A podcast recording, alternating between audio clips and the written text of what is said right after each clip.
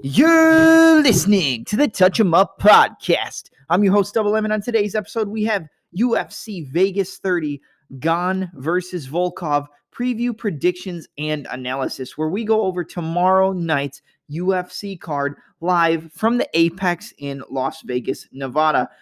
And, and of course, in the main event of the evening, you have a pivotal matchup in the UFC's heavyweight division between top ranked contenders. First up, the undefeated number three ranked training partner of the heavyweight champion Francis Ngannou, Ciryl Bonhamine Gan, coming into this fight with a record of eight victories and no defeats, going up against the number five ranked Alexander Drago Volkov.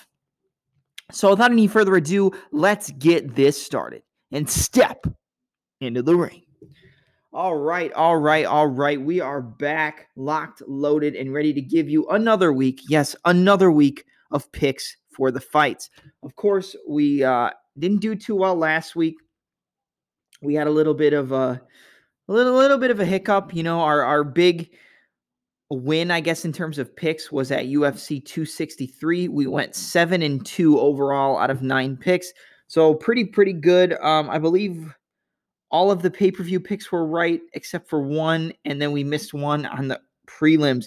But, you know, a good week, then a not so good week with the last fight night between, uh, with the main event between the Korean zombie Chan Sung Jung and Dan Ige. That is a fight we will discuss on another episode. I want to get these picks out as quickly as I can, and then I will have a recap of this fight night along with the Jung versus Ige card because we did happen to have, or we do happen to have a week off from now until obviously the big boy UFC 264 McGregor versus Poirier 3 or Poirier versus McGregor 3. I guess you would call it that since Poirier just got the last victory, so his name should be first.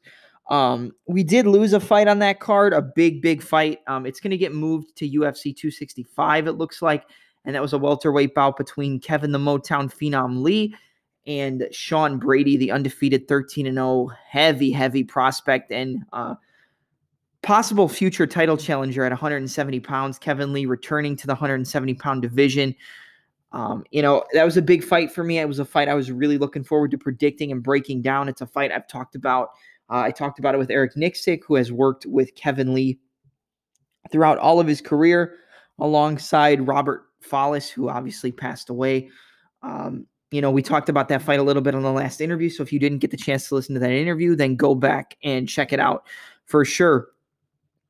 Um, that was a big fight, and uh, I'm pretty upset because Brady is a guy that I've talked about on this podcast multiple times. I even have an episode far, far back. I believe it's the one. It was the fight where he submitted. I want to say Christian Aguilera. Um, I, I titled the episode "The Brady Show." And uh, ever since then, I've been really, really high on this kid, and and and I really, really think he can make waves in that 170 pound division. Um, coming off a big submission victory over Jake the Celtic Kid Matthews, so that was a good fight. But obviously, we lost that fight. But we've got fights to look forward to this weekend. Um, you know, not the biggest fights by any means, but a big heavyweight fight. A lot of uh, a lot of really, really good matchups overall and just something I really, really am looking forward to um, breaking down for you guys. We're going to start off in the prelims in the welterweight division with a highly touted prospect, an undefeated fighter, 13 0, Shavkat Nomad Rakhmonov, um, coming into this fight 13 0 against Michael Prazeres or Michel Prazeres, who holds a record of 26 victories and three defeats. Now, I'm going to be honest, I ended up changing my pick on this one. Originally, I was going with Prazeres because I thought that, you know, you look at my Michel Prazeres and, you know, he was in the UFC for a while, had some injuries, uh, you know, took some time off and then came back into the UFC. Um, but, you know, if you look at his record and everybody that he's fought, he's fought some of the best of the best, and he has a decision victory over top welterweight contender and former title challenger, uh, Gilbert Burns. He's got a decision victory over him. Um, I believe he's got fights against here. We're gonna pull it up because if you look at his his record, you know, he's a very, very talented guy.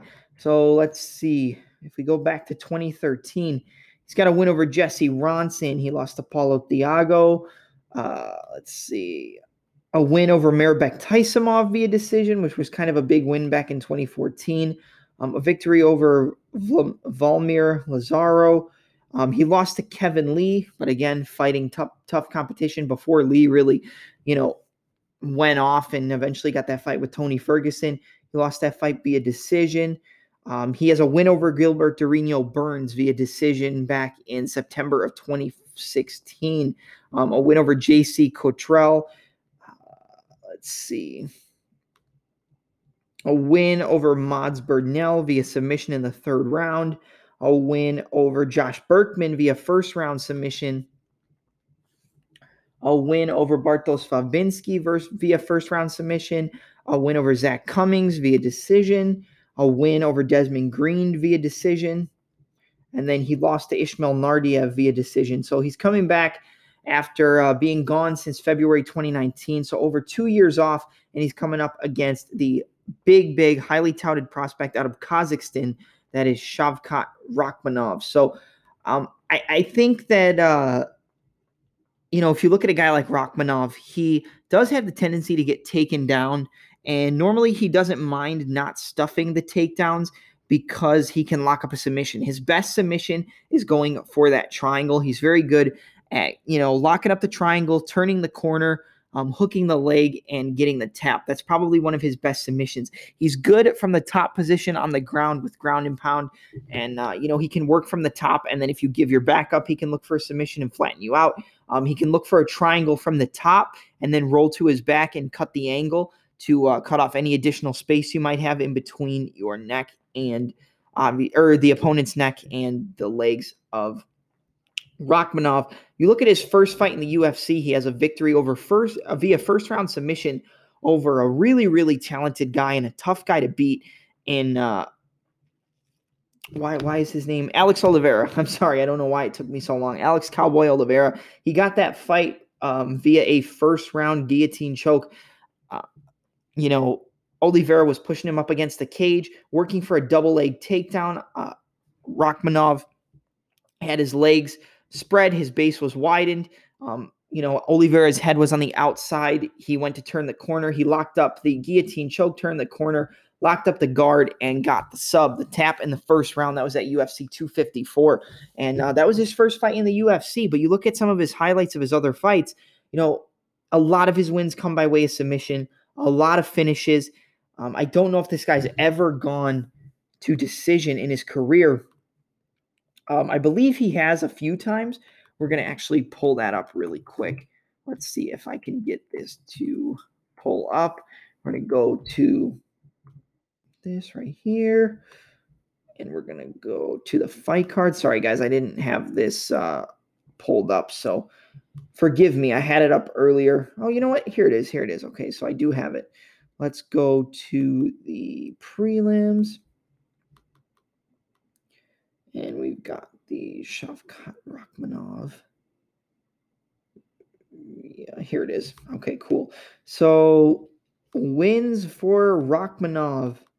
You look at his record overall, like I said, 13 and 0.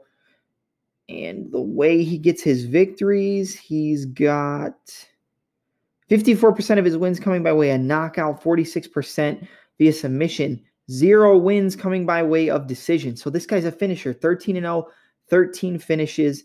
Um, more of a knockout artist than a submission artist, but it's pretty close 54% to 46% in terms of KO versus sub. So I really like Rakhmonov, but I do think this is a really, really tough fight. And you know, if I was a betting man and you were going to bet on this fight, I would probably go with Prazeres for a bet because I believe Rakhmonov is a heavy, heavy favorite. I don't know if the odds are listed currently.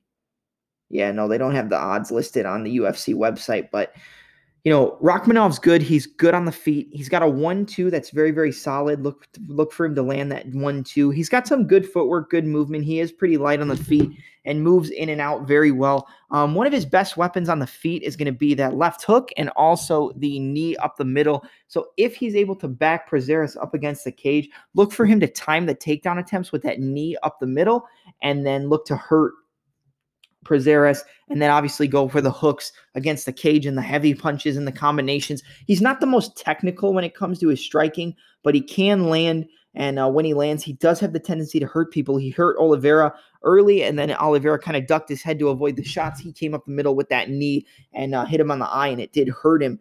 But uh, Oliveira was able to catch him in the body lock, turn the corner in the over under, and get him up against the cage and do some pretty good work. But he is not easy to take down. Um, you look at his overall takedown defense, and he's got a takedown defense of. Uh, it's not listed for some reason. It's not listed on the site, but uh, I do believe he has a very solid takedown defense, and you know he he he has gotten taken down, but sometimes he will give up the takedowns with his forward pressure so then he can try to lock up a submission.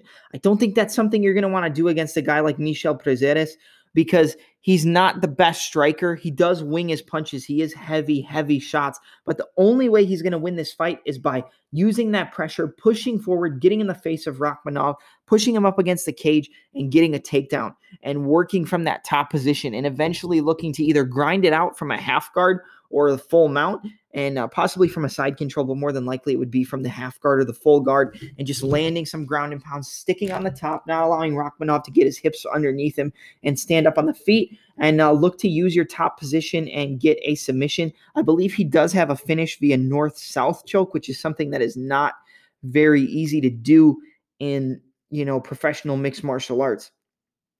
When you look at his uh, ways of winning a fight in Prazeres. It's mainly he's trying to sub you or he's going to try to decision you. He's more of a decision fighter than a finisher.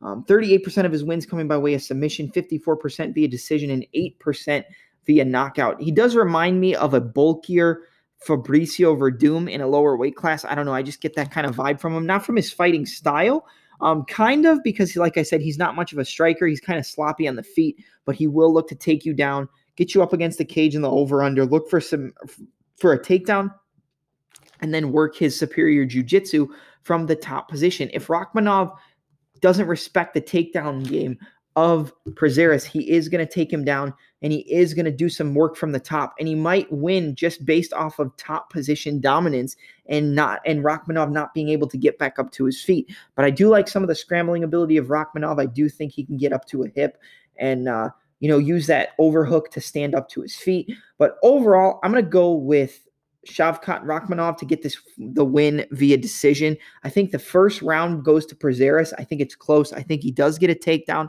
I think Rakhmonov looks to lock up a submission, but he doesn't get it. And uh, overall, you know, I think that Prazeres is uh, muscle, and the muscle, the more muscle you have, the more oxygen it requires to, uh, you know, the more oxygen it requires to have those muscles be able to perform at the highest, at the best of their ability. And the longer the fight goes, he's going to tire out. He's going to eventually um, just get exhausted. He's probably going to get taken down by Rakhmonov. Um, I do think that we could see another uh, Rodolfo Vieira, Anthony Hernandez style of fight where, you know, Prazeres is the better guy in terms of jiu-jitsu. It's not obviously going to be at the same level if Rakhmonov does submit uh, Prazeres, but I do think we could see a thing where Prazeres' takedown game and his top pressure works really well in the first round. He tires himself out, and the longer the fight goes, um, Rakhmonov's able to get some takedowns, work on the feet, land some good shots, and uh, possibly stuff a sloppy takedown attempt from Michel, and then spin, take the back, and work some ground and pound. I'm going to go with Shavkat Rakhmonov to get the win via a third round TKO. I think Prazeres is going to tire himself out.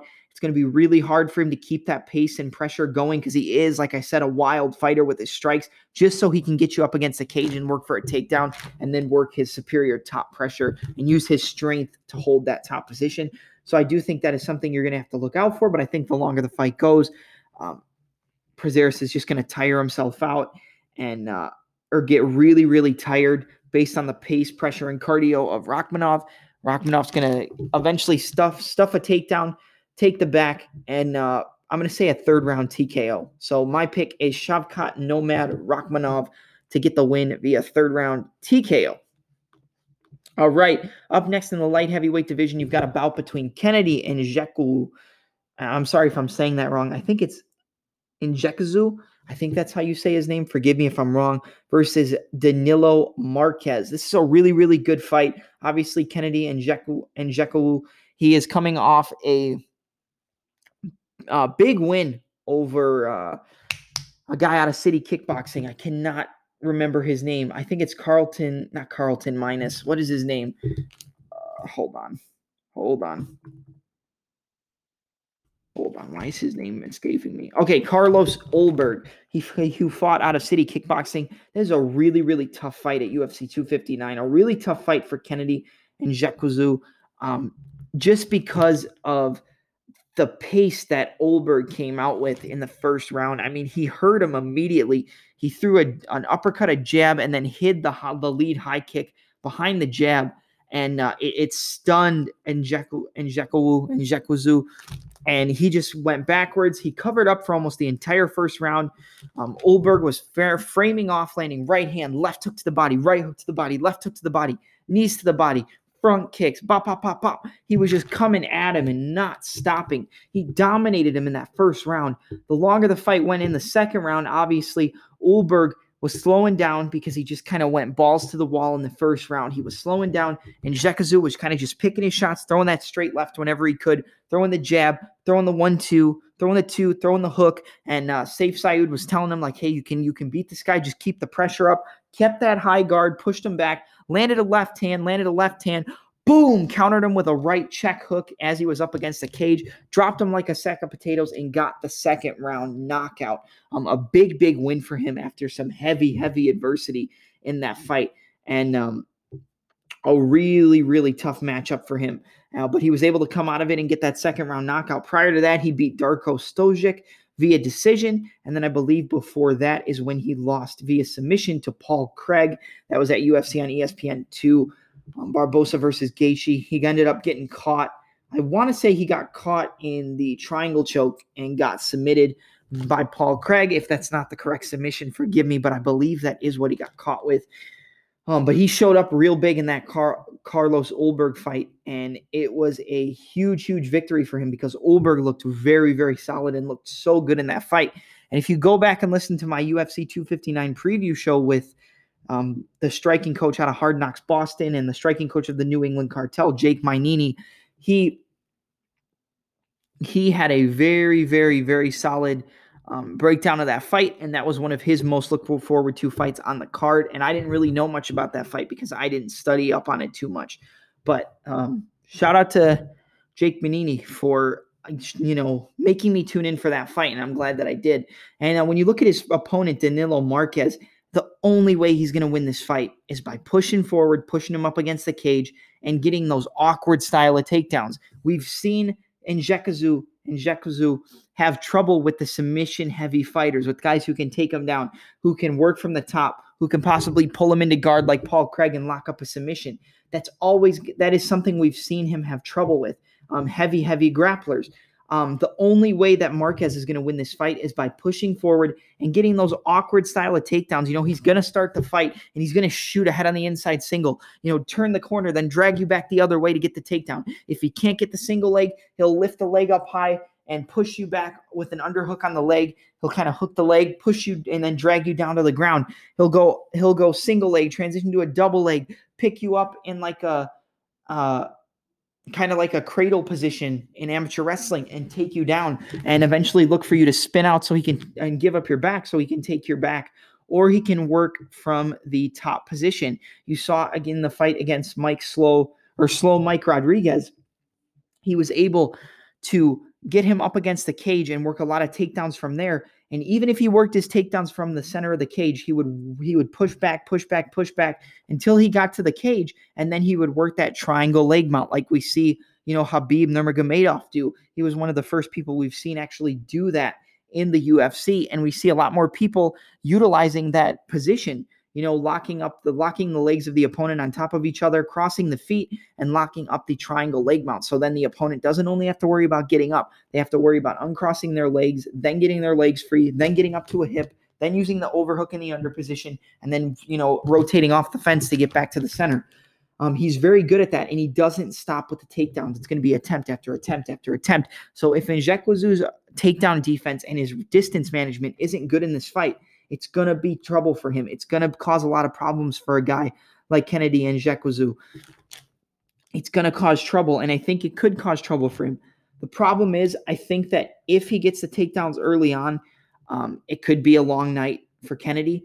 If he's able to, uh, if Kennedy's able to stop those takedowns early in the fight and make those shots a little bit more telegraphed from Danilo Marquez, that is going to be good for him. And I think eventually just the heart, the grit, the determination to keep pushing forward, even after you're taking a beating. I do think he'll get taken down by Marquez. I do think Marquez will work his top pressure probably later in the first round. I think it's going to be harder for him to take him down early on in the fight, but I do think that the later the first round goes, he is going to get that takedown.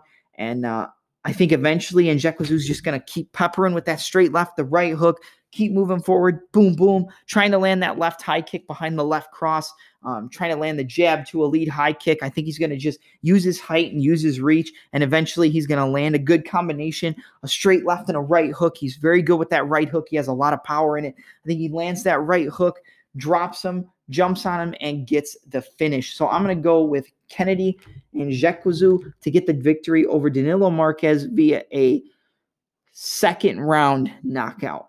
I'm really looking forward to this fight. I want to see what Kennedy has to offer again after such a impressive performance and a tough, gritty performance in his last fight. Uh, what is the next fight up? We have a fight in the lightweight division between Renato Moicano, who comes into this fight with a record of 14 victories, four defeats, and one no contest, going up against Jai Herbert, who comes into this fight with a record of 10 victories and two defeats. This is a big, big fight for both guys. Jai Herbert obviously came into the UFC with a lot of hype. I believe he was a former Cage Warriors world champion. Forgive me if I'm wrong. I'm not sure if it was here. Let me see, actually. I believe it was Cage Warriors. Hold on one second.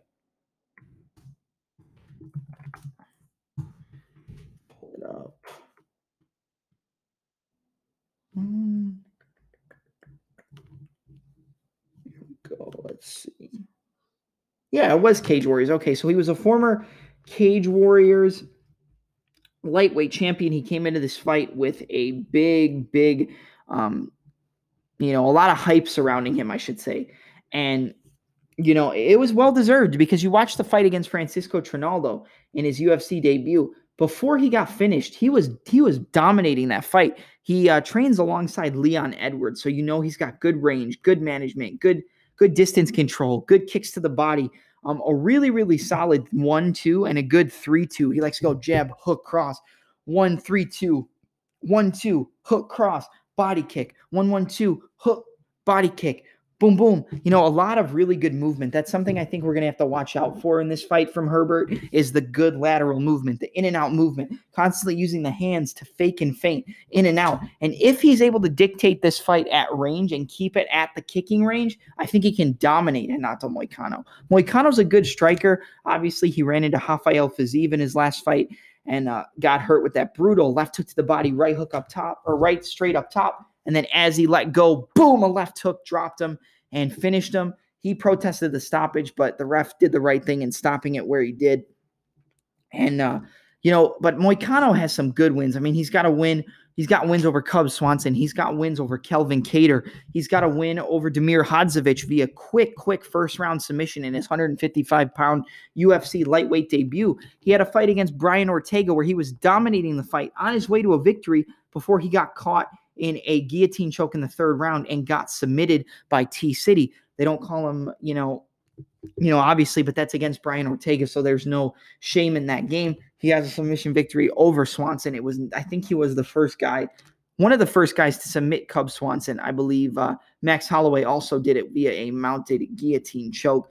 But you know, Moicano's a tough guy and he's got good striking. Even against Fiziev, he was really good at landing that right straight to the body. You know, holding or framing off with the lead hand, right straight, left hook, right straight. He's got very, very good low kicks. Look for him to attack inside and outside low kicks on Herbert to slow down the lateral movement, slow down the in and out movement so he can be stationary. And then he can look for his takedowns or he can look to land his punches up top. He's got very, very solid boxing combinations. Good, you know, kicking game, a good striking game. If he uses those low kicks, he can slow down Herbert and cause some trouble for him on the feet. But that is not a place you want to be against Herbert. The best path to victory for Moy- Moicano is to use his wrestling.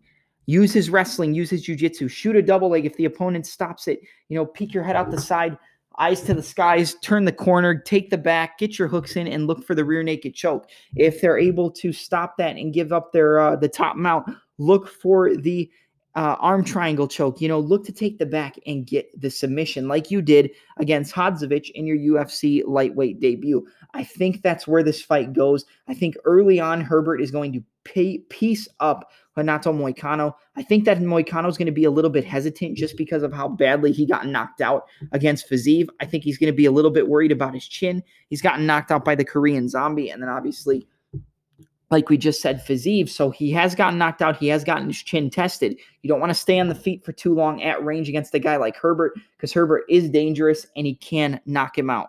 There's no doubt about it. If Herbert's able to land his strikes at range, he can definitely knock out Moicano. And that's something I'm a little bit worried about is the durability of Moicano coming into this fight. But I do believe that at some point, Herbert's going to make a mistake give up a takedown, either a trip takedown up against the cage, or like I said, Moicano's going to shoot. Um, Herbert's going to stuff it, but Moicano's going to follow it.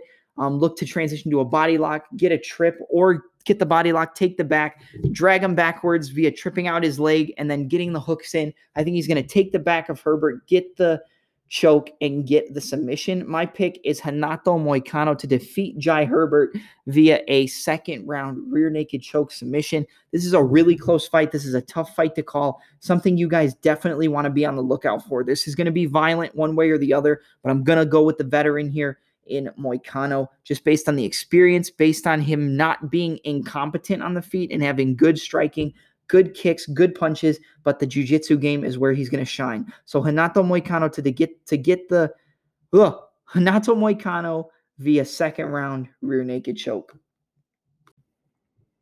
All right, up next on the card, you have a welterweight bout between Tim the Dirty Bird Means, a longtime veteran in the UFC and a longtime veteran in mixed martial arts, coming into this fight with a record of 31 victories, 12 defeats, and one no one draw and one no contest going up against another veteran, Nicolas Dalby, who comes into this fight with a record of 19 victories, three defeats, one draw, and two no contests. Both of these guys are veterans of the sport.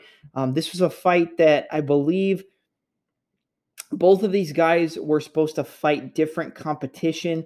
I believe Nicolas Dalby filled in for somebody who fell out against Tim Means or vice versa. Somebody fell out of an original fight and they ended up getting booked against each other. This is a really, really solid fight, and uh, I'm really looking forward to it. When you look at a guy like Tim Means, um, primarily fights out of the southpaw stance, but man, this guy is crafty. He's a veteran and he's dangerous. He has one of the best jabs um, you'll see in the welterweight division. I mean, Southpaw, he can just pop that jab out. He can double it, triple it up, and he can dictate the pace of a fight based off of that jab. You know, along with the footwork, along with the fakes and feints, along with his ability to cut angles and keep moving and keep control of the opponent with the lead hand. He's very, very good. He's very solid and he's very crafty. He's also got some really good elbows. Um, if you look, he's got some lead, really good lead elbows. Um, good elbows over the top in the clinch position, good knees. Um, they don't call him the dirty bird for nothing. He can make the fight dirty, he can push you back, and he can hurt you. Um, you look at the fight against uh, what's his name? Against Mike or Platinum Mike Perry. He dictated that fight with the jab, the jab, the right hook, the straight left. Everything was working for him.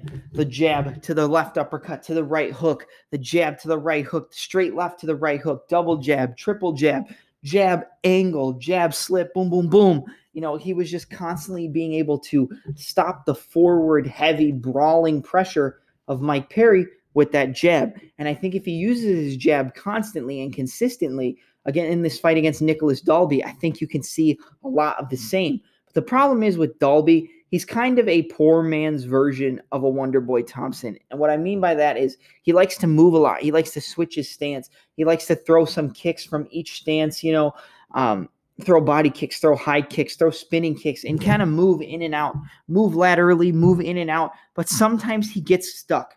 He moves a lot, but he doesn't throw a lot. He'll move around, move around, move around, look for the shot, boom, throw a shot, move, move, move, fake, fake and faint, boom, boom, look for a shot, shoot a takedown.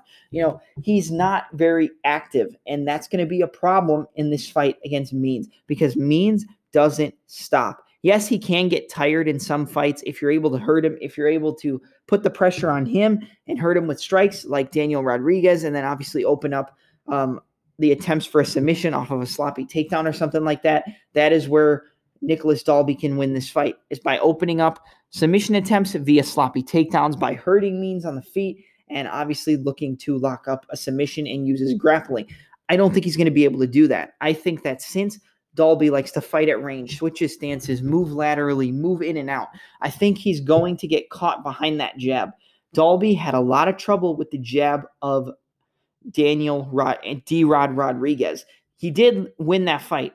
Um, I, I honestly thought it went the other way. I thought that Rodriguez definitely won that, but he had a lot of trouble with that southpaw jab of D Rod, the right hook, the straight left, the check right hook to the and the jab was giving him a lot of problems. And even though Dalby's got good movement, he's got good lateral movement, he does see things. The jab of Tim Means there's really no windup in it. It just kind of comes out he can set up combinations off of it. Jab, jab, pull uppercut, right hook, jab, jab, hook, right uppercut, slip, shoulder roll, right uppercut, boom, boom, boom, landing knees, landing elbows on the counter, landing elbows coming forward. He's just dirty. He can mix it up at range. I don't think Dalby's going to be active enough to really do anything. I think the pace of this fight is dictated by that lead, by the jab. He pops that jab out. He uses it to fake and feint, use it to set up the straight left right hook, jab, fake, elbow. I think he hurts Dalby, but I think Dalby is tough. He's durable. I think he can last the full 15 minutes, but I think this is a dirty, grimy, violent decision victory. Um, I think the damage goes to Means. I think he lands the bigger shots. He dictates it behind the jab, lands the power shots, and gets the unanimous decision victory. So my pick is Tim the Dirty Bird Means to get this victory via a unanimous decision. Up next is a fight in the featherweight division between longtime UFC veteran Andre Touchy Fili, who comes into this fight with a record of 21 victories and eight defeats, going up against the UFC, not a UFC newcomer, but new in his return to the UFC after being gone for, I believe, over five years. That is Daniel the Pit Pineda, who comes into this fight with a record of 27 victories, 14 defeats, and two no contests. Both of these guys have a lot of fights but Pineda has that experience advantage. 29 fights compared to 43 fights, I believe. Yeah, 43 fights. I was right. Okay. I had to double check my math there. I thought I had done that wrong. But, you know, 29 compared to 43 fights. That's a big, big difference. Obviously, Pineda had some success in the PFL. He had some success outside of the UFC, some early success in the UFC. He left, he came back, um, got his victory against Herbert Burns, which was a tough, tough fight. Um, actually beat him on the ground, which was pretty impressive. Was able to just ground and pound him, you know, outpace and pressure him after a kind of a tough first round or a tough early first round. Get him into that side control position, lock up the crucifix, and just land vicious elbows and punches and elbows and punches and finish him via TKO from that crucifix position. Pineda is good and he's very, very talented. I see a lot of people picking Andre Fili in this fight. They think he's the quicker fighter. They think he's got the more knockout power. They think he has more weapons to win this fight. Um, I do believe that Andre Fili has more weapons to win this fight. But I think you have to look at Andre Fili's UFC career. You know, he's been kind of hot and cold. Get a win there, get two wins, lose back to back. Get a win, get a loss, lose, win, win, win, loss, loss, win, loss, win, loss. You know, kind of just on and off. He doesn't have a bad record. 21 and 8 is not a bad record at all. And Fili is dangerous, but he's not much of a finisher. You know, and I think uh, I think that's going to kind of come to bite him in the ass a little bit in this fight. I think he's going to look to win this fight via decision. I think that's going to be his path to victory is trying to grind it out, trying to keep it on the feet, kind of trying to keep him at range, use his speed, use that straight left from southpaw, um, use that left body kick, use that jab to a lead high kick from orthodox that he's very, very good with. Um, you look at the fight against Sheymon Moraes, he hurt him with a high kick. I believe it was a cross high kick, hurt him, and then jumped on him and got the TKO finish. That was the finish that had eluded Andre Fili throughout his entire UFC career. He's not much of a finisher. Um, he likes to win via decision. He's very good on the counter wrestling. He does have some trouble though with guys who can, you know, take him down and work from that top position. The biggest fight that I think I'm looking at is the fight against Sodiq Yusuff. Yes, he did get some counter takedowns as Yusuff pressed forward. Yes, he did do very well from that southpaw stance in that third round, you know, landing that straight left, landing the jab, landing the left body kick. He did very, very well in that third round and stole that third round from Sodiq. But he got out grappled, he got out wrestled, he got out top position and out, out controlled on the ground by a guy like Sodiq Yusuff. Yusuff is not known for his grappling. He does have good grappling, but we don't see it much. And I think with a guy like Daniel Pineda, who's so well versed in the grappling, well versed in the jujitsu, his top control, his top pressure from the half guard, working from the half guard, hiking your rear knee up towards that arm and lock, looking to lock up the crucifix position, and then land elbows, land punches, land ground and pound from the full guard, land ground and pound from the half guard.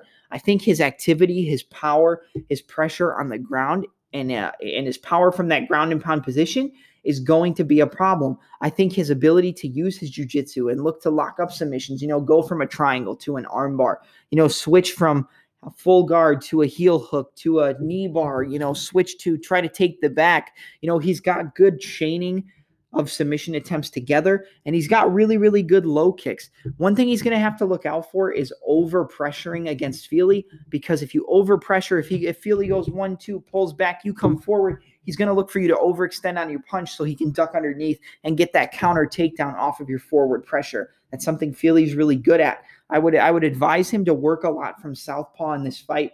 Look to land a straight left, fake the straight left, land the left body kick, right hook, left body kick you know, and work from that southpaw stance. I think he can do a lot of good from that southpaw stance. I think he's got the speed advantage. He's got the uh, UFC experience advantage, in my opinion. Um, I do think that this is a very, very close fight.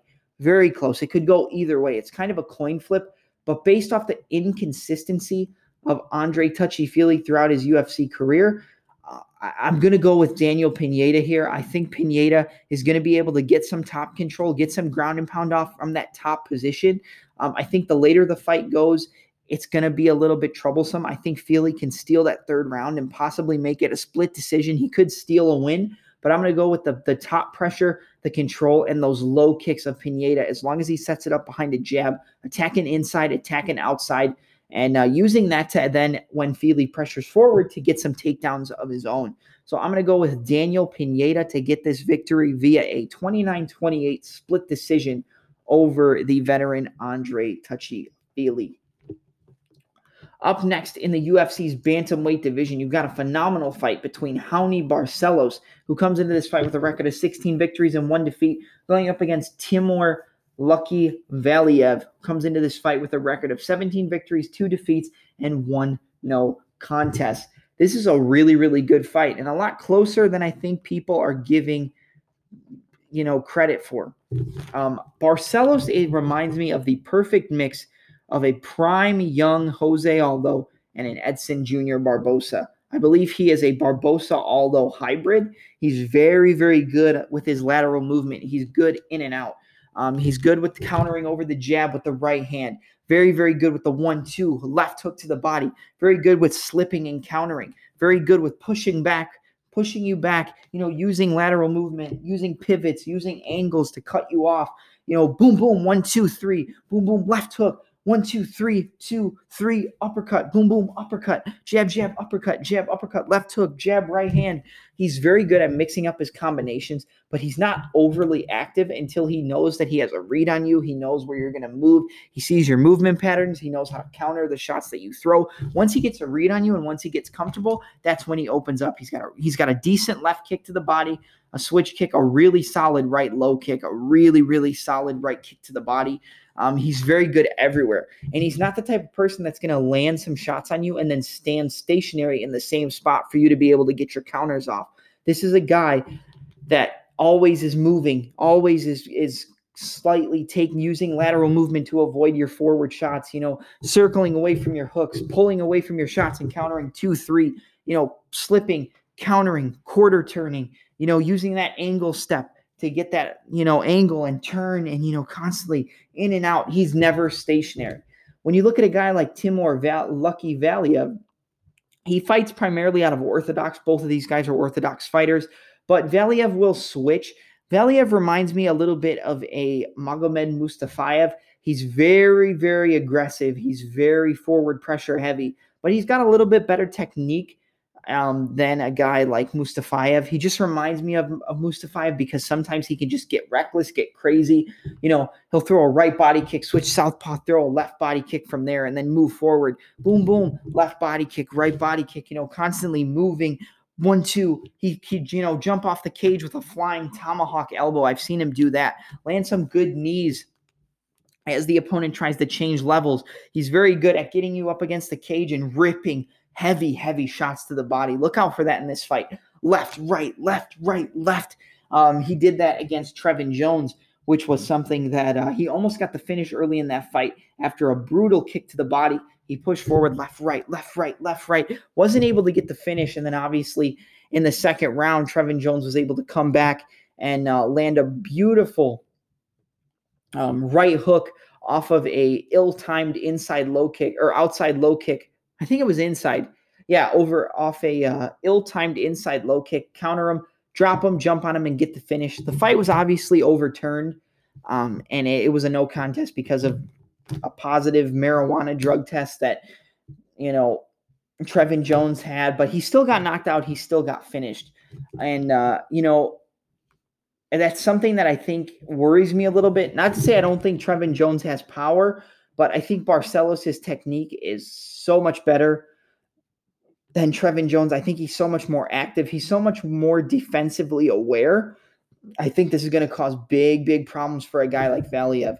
I think that Valiev's activity early on can kind of make um, Barcelos kind of back up and move away a little bit. I think this plays out very similarly to the Said Nurmagomedov fight, um, where early on, you know, Barcelos did dominate the fight the more that it went, the longer that it went. But early on, he had a little bit of trouble with the constant movement, you know, the spinning kicks, the roundhouse kicks, the two touch jumping roundhouse, the spinning hook kicks. You know, all those jumping kicks and the punches were kind of making Barcelos have to back up, kind of cut an angle, switch stance, you know, slip and pivot, slip and pivot, you know, back up and then counter over the jab, right hand, left hook, left hook, right hand, boom, boom, boom, boom, boom, you know, and moving and constantly, you know, trying to see the shots coming. He's got very good eyes, does Barcelos.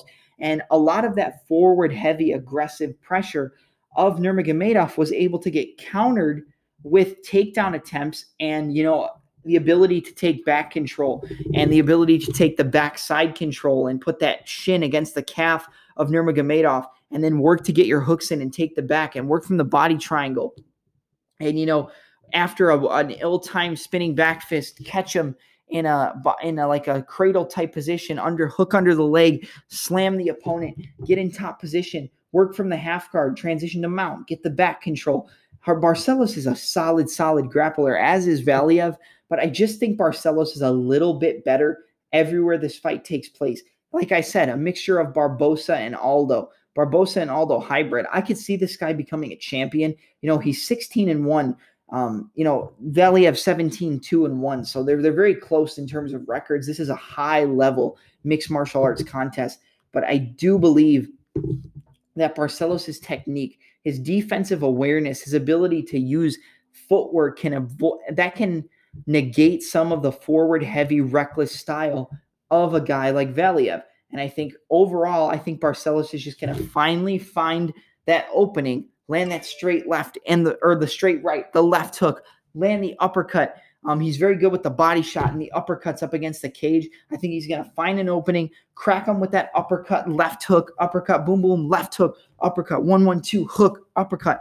Land those combinations up against the cage, crack Valiev on the chin, drop him, and get a TKO. I'm going to go with Raoni Barcelos to get the victory over Timur Valiev via a second round TKO by catching him with a shot, hurting him, getting him up against the cage, and unloading those heavy combinations up against the cage and getting the finish. Up next is a fight in the heavyweight division, the co-main event of the evening between Tanner the Bulldozer Boser, who holds a record of 19 victories, 8 defeats, and 1 no contest, going up against Ovince St. Preux, who comes into this fight, his first fight at heavyweight, I believe, after being a light heavyweight for so long with a record of 25 victories and 15 defeats. Um, heavy, heavy UFC experience advantage here for OSP.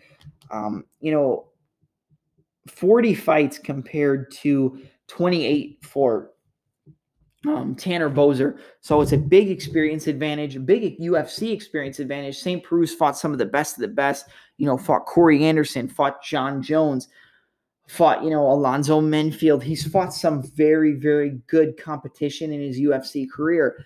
Um, however, I just think OSP is on the downward spiral of his career. Um, he got that good victory over uh, Alonzo Menifield where he was able to counter him with a step back right hook. I believe it was a right hook as he stepped back up against the cage, countered him with that right hook, dropped him coming in, and got the, the knockout. Um, but you look at his last fight against who was it against? Ilir Latifi, I believe. No, his last fight was against Jamal Hill, right? Hold on. Ovent Crew.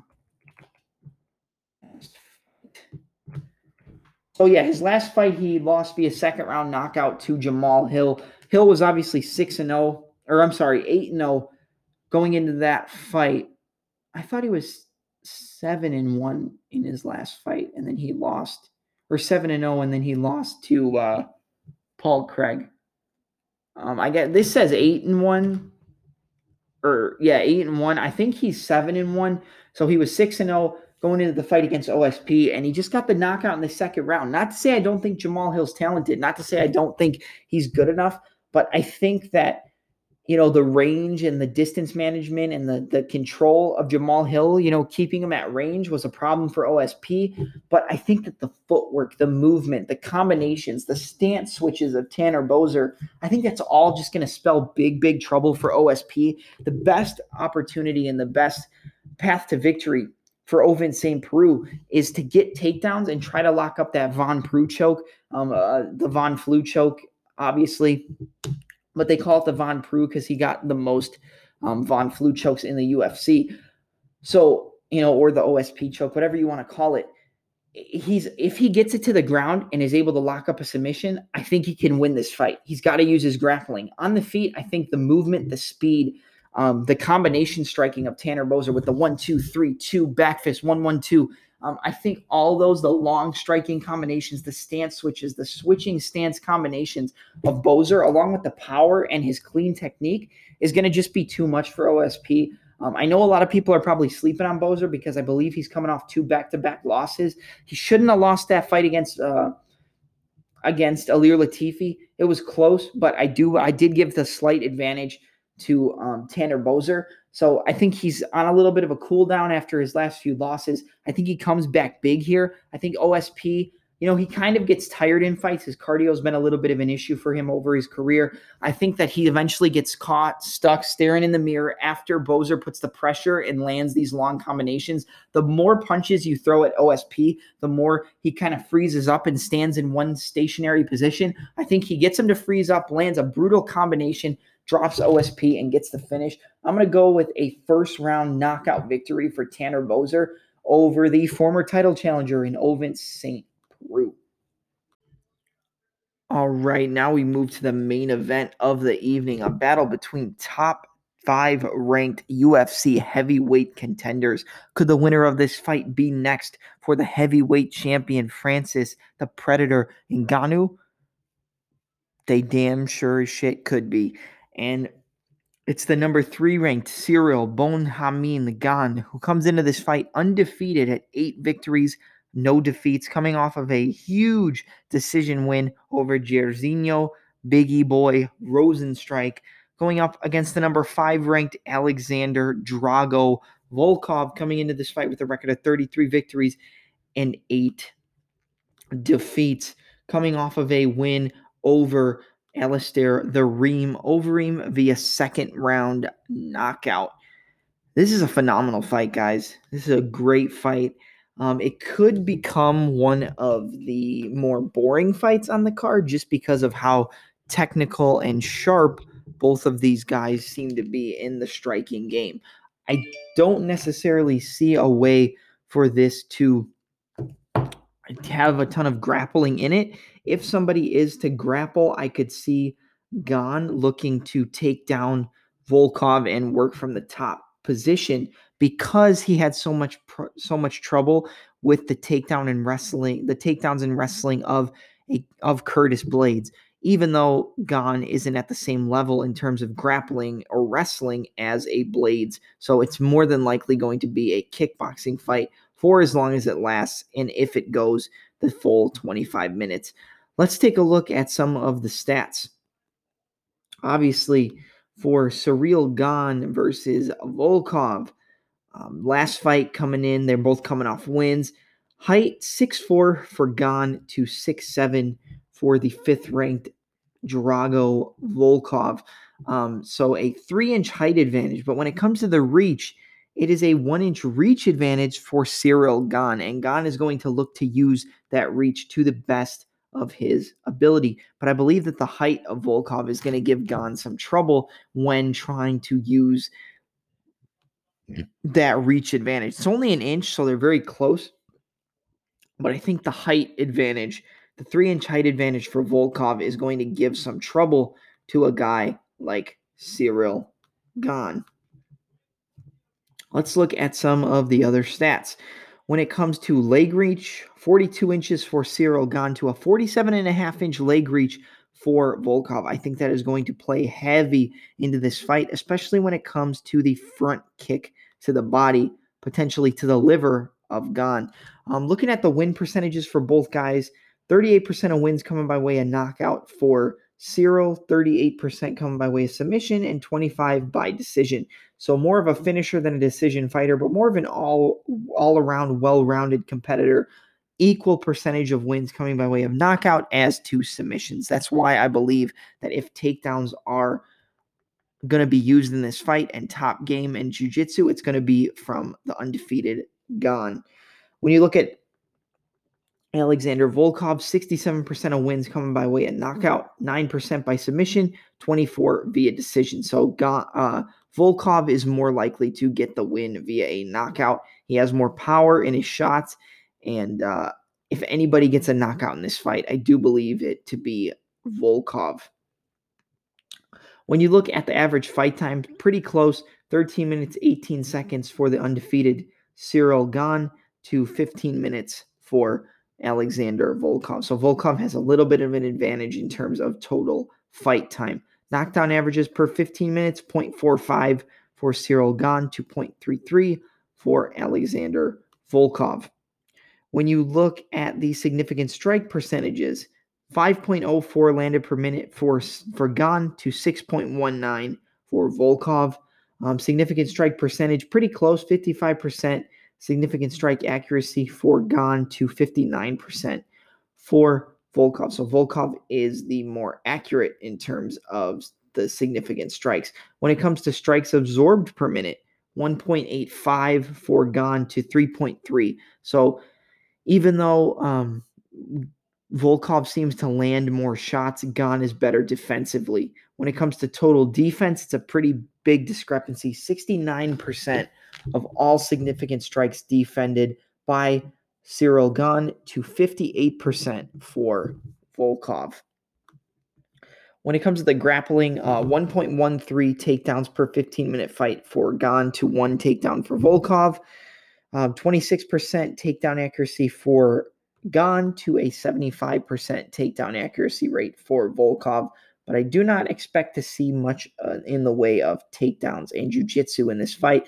Takedown defense 100% for Gane to 76% for Volkov and 0.45 submission average for Ciryl to none for Volkov. All right, so when you get into this fight, I mean, one thing you got to take into consideration is the experience level here. Yes, Ciryl Gane trains with the current reigning defending heavyweight champion, the scariest man on the planet, Francis Ngannou. He trains with the heavyweight champion. He knows his strengths, he knows his weaknesses, he knows his game plans. That could be a reason why he's done so well in the UFC and why he remains undefeated.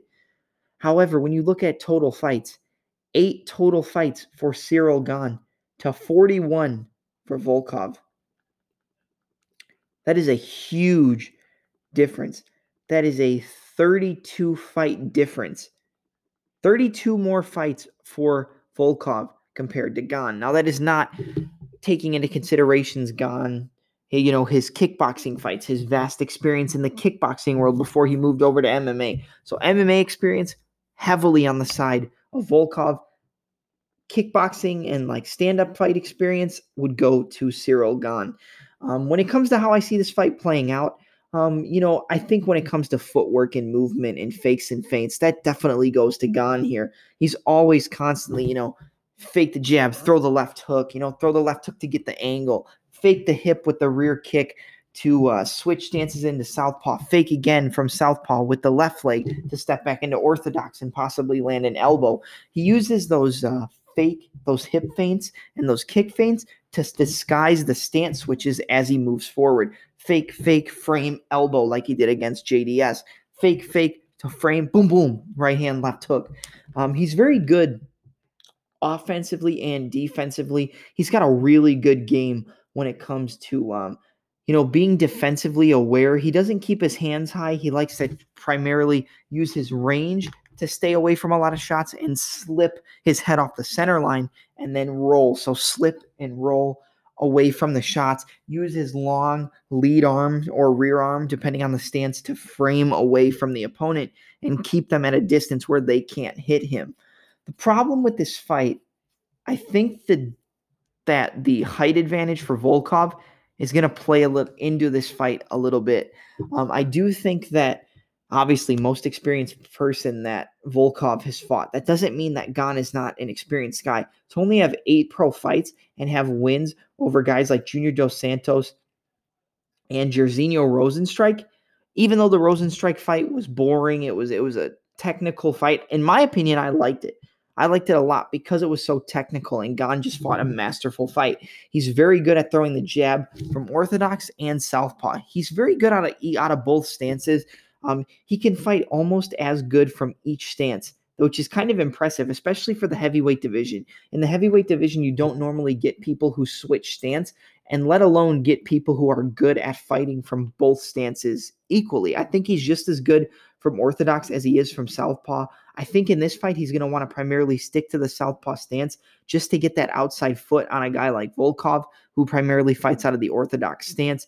Um, I think that's going to be the best weapon for him. I think we're going to see him stand in orthodox, but switch. And if he switches back to orthodox, it's just going to be to trick up Volkov and get a, a slight angle on him and then switch back to southpaw to get him to circle in the opposite direction in the incorrect way to then run into the strikes from southpaw, whether it's the left body kick, the left straight, or the check right hook. We're going to see a lot of check hooks from a guy like Gane against Volkov because Volkov does seem to plod forward. He doesn't really use a lot of movement and he's not really good at keeping his head off the center line. But since he's so tall and long and rangy for the weight class, he gets away with keeping his head up high and just keeping opponents at kicking range. Um, one weapon I think that's going to be a big advantage for Volkov is landing that front kick to the body that you saw him use against Overeem and you saw it work wonders when he landed on the liver, excuse me, of Walt Harris. That front kick to the body, that stabbing front kick right to the breadbasket, just uh, take the air out of Ciryl Gane. I think he's going to look to use that and use that a lot. Now, since uh, Gane has really good, um, extensive kickboxing experience, I could see Gane catching the kick, hiking it up, and using it as a Thai style traditional trip, catching the kick and dumping the opponent. I think we could see that from um, Gane, but since Volkov has the height advantage, it's going to be a little bit harder for him to get that catch and trip takedown or catch and dump than he would on some other opponents. Um, like we said, the, the experience and training with um, the, the heavyweight champion is, is big. Um, the longer the fight goes, I would favor Gane. I think if it goes all five rounds, I think the only person that would win a decision is Gane. I think if there's a finish, I definitely lean towards Volkov. And I think the, the difference in this fight is the power, the power of Volkov. When you see him even land a jab on Walt Harris and stumble him backwards, every time he landed a power shot, there was a point where he picked up his right leg and, you know, briefly stepped into southpaw, right hand, left hook, boom. And when he landed it, when he disguised that stance switch with picking that leg up like he was going to knee or kick, and he landed that left hand, he stumbled him and hurt him really bad. Um, the the uppercut to the left hook is a really good combination from Volkov, and his most u- utilized punch, his the well, that's not what I want to say. Excuse what I just said. He he tends to hurt opponents more from his weaker side, which is that lead left side with that left hook, whether it's set up from an uppercut, whether it's a straight right to a left hook, whether it's a jab to a left hook, he tends to hurt opponents more by landing that left hook, even against Walt Harris, where he switched briefly and went the right jab to the to the left hook. Boom, he hurt him and he stumbled him backwards. He's good at landing behind the ear, hurting the opponent and stumbling him. He's also very good with the uppercut. And since Gane is so well versed at moving forward and switching stances and switching stances, moving backwards, switching stances to get outside foot, get the outside foot and get the outside angle and circle away. I think if he catches Gane circling with the left hook, it's it's going to be good for him. I think that um, the knee up the middle is a really good weapon for Volkov as well. You want to catch Gane mid stance switch, whether he's backing up and just moving his feet to switch his stance and throw off your um, game plan to, to make you think the opponent the attack's coming from the left, then it's coming from the right, then the left, then the right. Doing that is going to make it harder for um, Volkov to get his patterns going since he's not really well versed in the footwork and the movement. He kind of just plods forward and uses a little bit of lateral movement compared to Gane, who's in and out. Lateral movement, angle step, you know, pivots, you know, switching stances forward, moving backward, um, throwing knees, throwing elbows, throwing front kicks and switching stance, throwing a body kick and, and dropping the foot down to switch the stance from orthodox to southpaw or vice versa.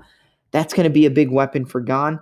But with Volkov, I think he's got to use that front kick. He's going to want to keep him at jab range. When he steps in, you're going to want to land that knee and you're going to want to catch Gane mid stance switch. You want to catch him just as he puts that foot down, just as he's about to stance switch from orthodox to southpaw or southpaw to orthodox.